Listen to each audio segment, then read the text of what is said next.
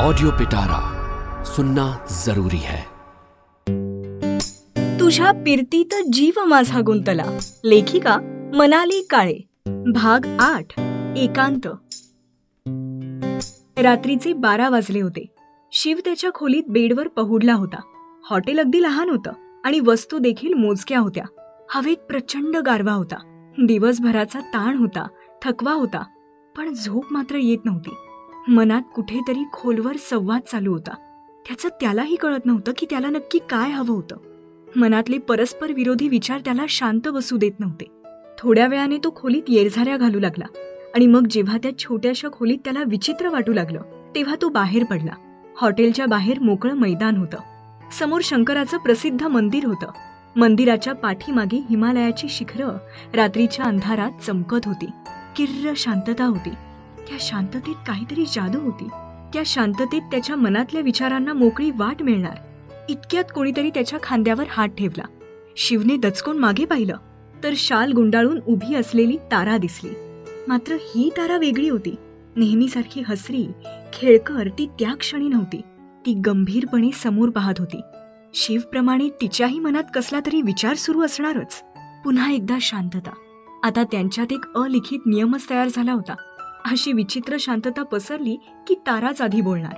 त्या किर्र शांततेत थोडा आवाज सुद्धा ढगांच्या गडगडाटासारखा वाटत. तारा अगदी हळुवारपणे कानात हळूच बोलावं तसं बोलू लागली. मला माहिती आहे तू कसला विचार करतोयस ते. मगाशी आरती करताना मी रडत का होते? हाच विचार असेल ना तुझ्या मनात?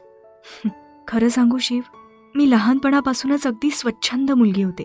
कोणी काहीही म्हटलं तरी स्वतःच्या मनाचं ऐकायचं. हा अलिखित नियमच होता माझा. नातेवाईकांचा समाजाचा इतर लोकांचा. कोणाचाच माझ्यावर कधी परिणाम झाला नाही. लहानपणीच ठरवलं होतं मी की आयुष्य स्वतःच्या मर्जीने जगायचं. जे क्षेत्र हवं ते निवडायचं. हवं तेव्हा लग्न करायचं. नाही वाटलं तर नाही करायचं. पण कोणाच्या दबावाला बळी पडून जगणं ही सगळ्यात मोठी शिक्षा आहे. जसजसं वय वाढत गेलं तसतशी मला जाणीव होत गेली की मुलगा आणि मुलगी समान आहेत वगैरे या गोष्टीनं फक्त निबंधापुरतं अस्तित्वात आहेत आपल्या समाजात. प्रत्यक्ष आयुष्यात पाहायला गेलं तर किती फरक आहे. मुलाला जे स्वातंत्र्य मिळतं ते कधीच एका मुलीला मिळत नाही. आई वडील कायम मुलाच्या शिक्षणाची काळजी करतात आणि मुलीच्या लग्नाची. का? मुलीच्या शिक्षणाची काळजी का नाही करत? मुलाचं लग्न उशिरा झालं तरी चालतं. पण मुलीची इच्छा असो वा नसो एक ठराविक वय आलं की तिला लग्नाची जबरदस्ती करणं सुरू होतं. मला आधी वाटायचं की माझ्यासोबत असं होणार नाही. लहानपणी आई गेल्यानंतर फक्त बाबांनी मला वाढवलं.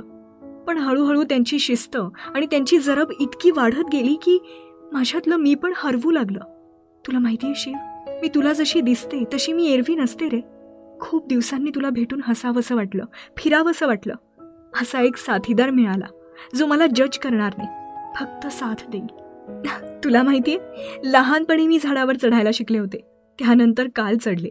मला वाटतं त्या डेटिंग ॲपवर तुला मेसेज करणं हा माझ्या आयुष्यातला सगळ्यात चांगला निर्णय होता. आज कितीतरी वर्षांनंतर मला जिवंत वाटतंय. पुन्हा तारा झाल्यासारखं वाटतंय. ती नुसती घडाघडा बोलत होती आणि शिव ऐकत होता. मग ती हळुवारपणे थांबली. कदाचित ती त्याच्या उत्तराची वाट बघत होती.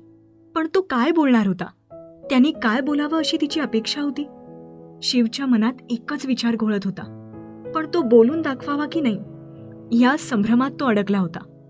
शिवला तिला जाब विचारायचा होता. जर तू इतकी स्वच्छंद आहेस तर मग का अशा माणसाशी लग्न करायला निघालीयस? ज्याच्यावर तुझं प्रेम नाही. का स्वतःचं आयुष्य दरीत लोटून द्यायला निघालीयस? पण शिव काहीच बोलला नाही. ताराने त्याची शांतता समजून घेतली आणि ती बोलू लागली. तुला नाही कळणार. अनेक वर्ष अशीच मन मारत जगता जगता आता मला सवय झालीय. लग्नानंतर मला असं एकटं स्वच्छंदपणे कधी फिरता येईल माहीत नाही. कदाचित कधीच नाही. म्हणून मग मला एकदा शेवटचं जगून बघायचं होतं. एकदा आयुष्य पूर्णपणे जगायचं होतं. मग नंतर आयुष्यभर मरत मरत जगण्याची माझी तयारी आहे. तारा जणू स्वतःशी बोलल्यासारखी बोलली आणि अचानक हवेच्या लोटासारखी तिथून निघून गेली. शिव तिच्या जाणाऱ्या मूर्तीकडे पाहत राहिला. तो किती वेळ असाच मख्खपणे वागणार होता? ती तिच्या मनातलं इतकं सहजपणे बोलू शकत होती तर तो का नाही? तो असा मूग गिळून गप्प का होता? हा क्षण अगदी योग्य होता. त्यांनी त्याच्या मनातलं बोलून टाकायला हवं होतं. पण नेहमीप्रमाणे शिवने ही संधी देखील गमावली होती.